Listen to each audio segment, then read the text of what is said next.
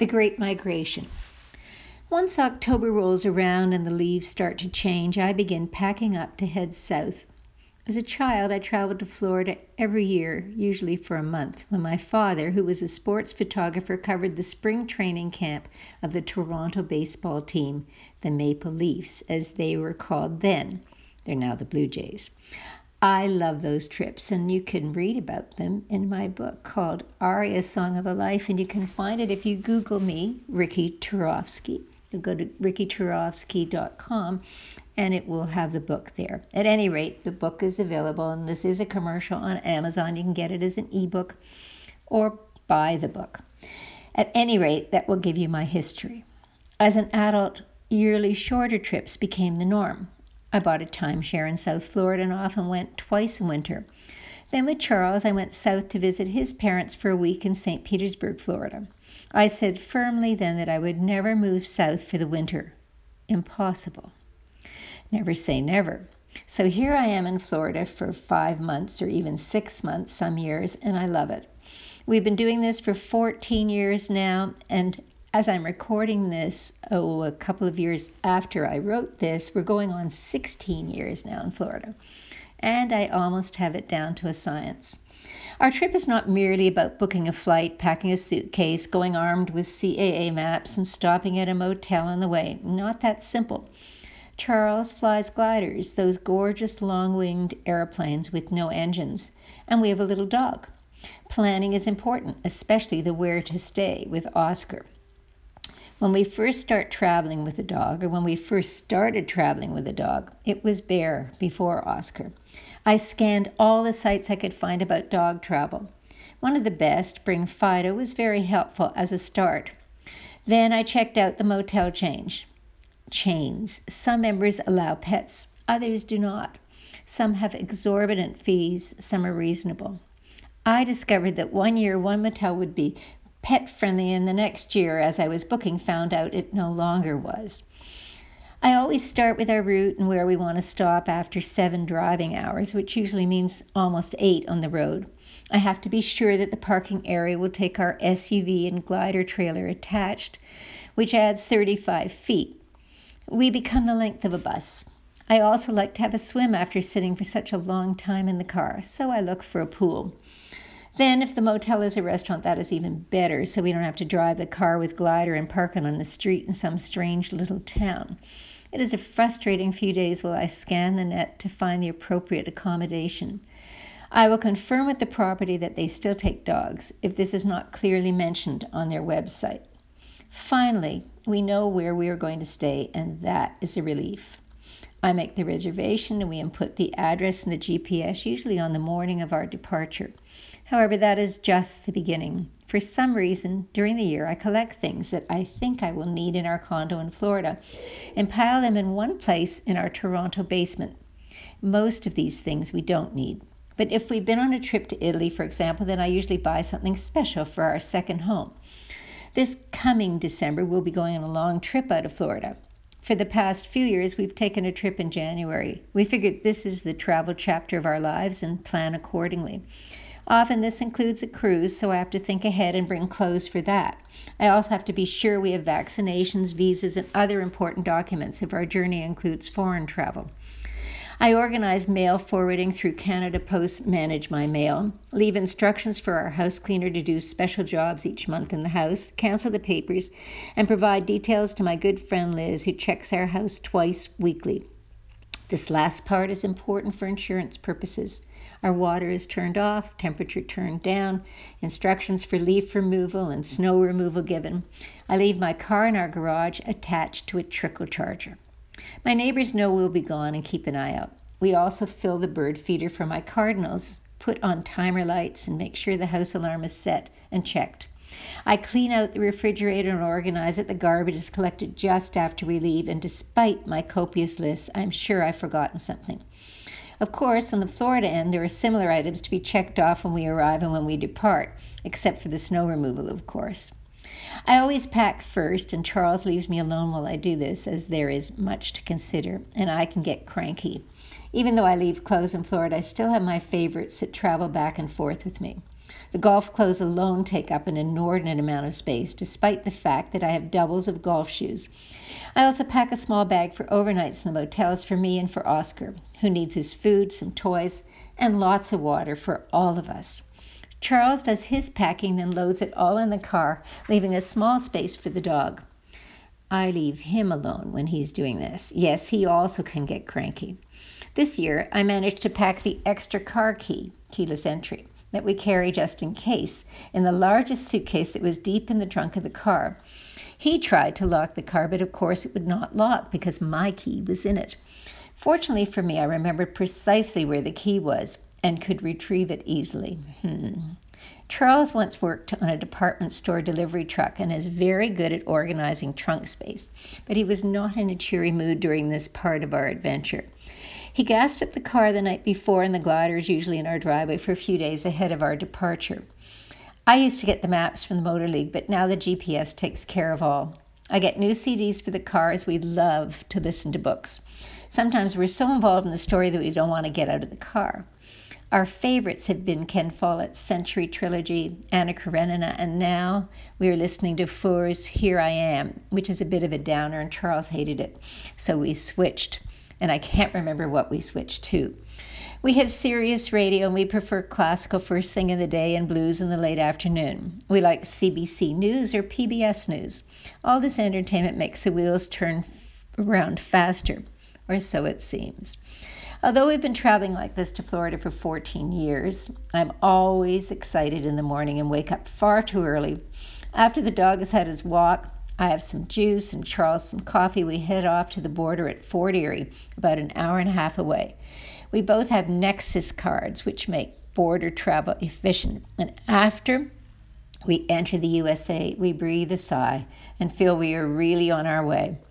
We set our current routine a few years back and plan our first breakfast at a cracker barrel in Erie, Pennsylvania. By the time we arrive there, we are hungry and the sun has risen. Every Cracker Barrel is the same or almost the same. We need a large bus parking space, and they have this. The dog gets a walk first, and then we head to the washrooms, which are in the same place in every store. I say store because a restaurant is in a store that sells homey items. Country music is usually heard on the speakers, particularly in the bathrooms. In each CB or Cracker Barrel, the menu is identical. The fireplace, the four star waitresses, and the food are all the same. No surprises here. Some are better than others. The decaf coffee is pretty lame, but the juice is passable and the omelet's good. They are not on the menu, but can be ordered.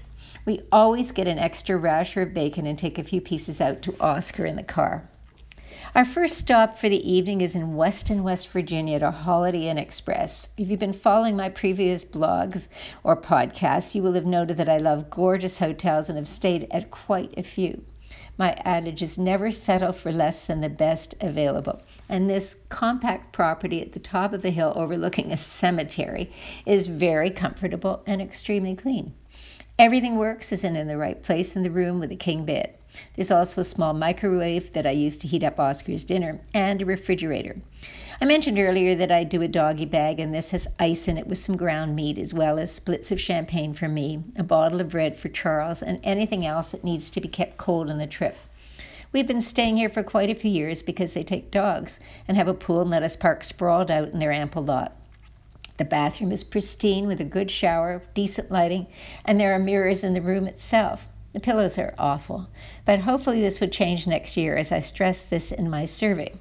They charge $25 for Oscar and put us in a room that is close to the outside door to make our walks a little easier. Internet is free, and we are content. There is no restaurant, but we found a local one in town a few years back called Thyme Bistro. It is charming, and they usually seat us by the fireplace. Their food is surprisingly delicious, and we know we are in the United States because the portions are more than ample. This evening, Charles had scrumptious crab cakes and I a lamb shank. The wines are very decent and the experience pleasant and friendly. On our second morning, I'm up at the crack of dark, way too early, but after we walk and feed O, we grab a juice and coffee and head off. There is a complimentary breakfast, but it's too early to eat, and we know there will be a cracker barrel en route. We are already in the mountains and watching the sunrise is simply wonderful and heartening. Some years the trees are at their peak and the views are breathtaking in the Alleghenies. Things like filling the fuel tank take place a few times a day. The glider drinks gas easily. Charles always checks the tires and lights and trailer hitch before departure. Oscar loves getting in the back and often stands and watches the views passing by. Breakfast is after about two hours of travel. Each morning we switch choices on the menu just to make it interesting, and the fire is burning as the mountain air is chilly. I like the book better than Charles does and think the actor Ari Fliakos is simply terrific. But we discuss things about it and it makes the time pass. We skip lunch, as we know from Judy, the GPS, that we will arrive in Columbia, South Carolina earlier than expected. That is because I could have slept one more hour, and I'm like a child and can't wait to get going. At any rate, we do stop once at a rest area for a walk and some fresh air. It can be somewhat stressful driving the mountain roads with the glider in tow, and Oscar can always use a potty break. So can we. The plan was to try a new motel for the second night, as our previous one, a despicable Embassy Suites property, keeps changing its dog policy, and last year unexpectedly charged us $100 for Oscar, and the room was filthy. Most Doubletree hotels take dogs, and they have an on site restaurant and a pool. Our room wasn't quite ready when we arrived, so we had a drink in the lobby bar where Oscar could sit with us and watch us eat their famous chocolate chip cookies, or so they told us. They charged $40 for O, and the room was just fine, also near an outside entry. The restaurant was closed, so we ate in their bar. Food was fine. Not fine was the smoke alarm that went off twice early in the morning. When we phoned the front desk manager, he opined that when the showers on the smoke detector goes off. Go figure. Charles took the battery out after the second screamer. However, that was the last time we would stay there. When I was bookmarking the hotel so you could see the link, they posted a notice about no longer being pet friendly as of December 1st. There goes another one. I hate searching for pet friendly hotels, especially after I've just found one. At least we use different hotels on the way north in April. Fingers crossed. Just checked the lovely Doubletree in Charlotte, which is in a park setting, and they are still pet friendly. Phew. They also have a small restaurant that's very good. Doubletree Cranberry is our last hotel, and it too is pet friendly.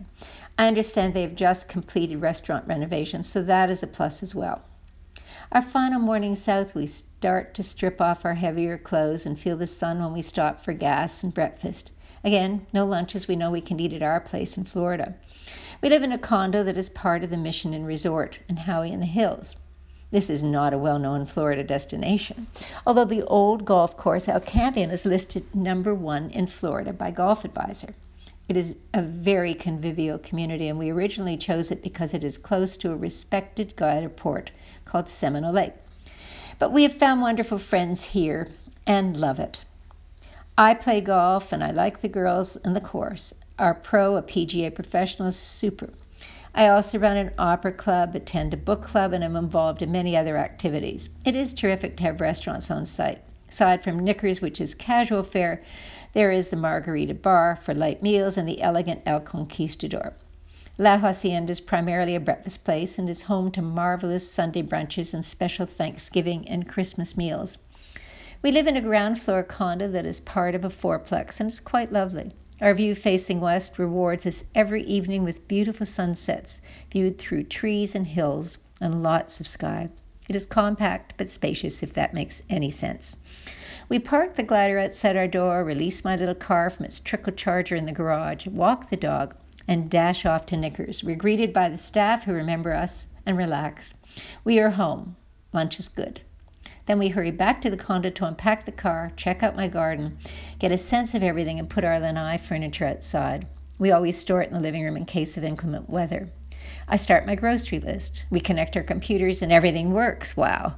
At my desk in the den, I view a card, not my bird feeder. All is well in the world. Till next time, Riki.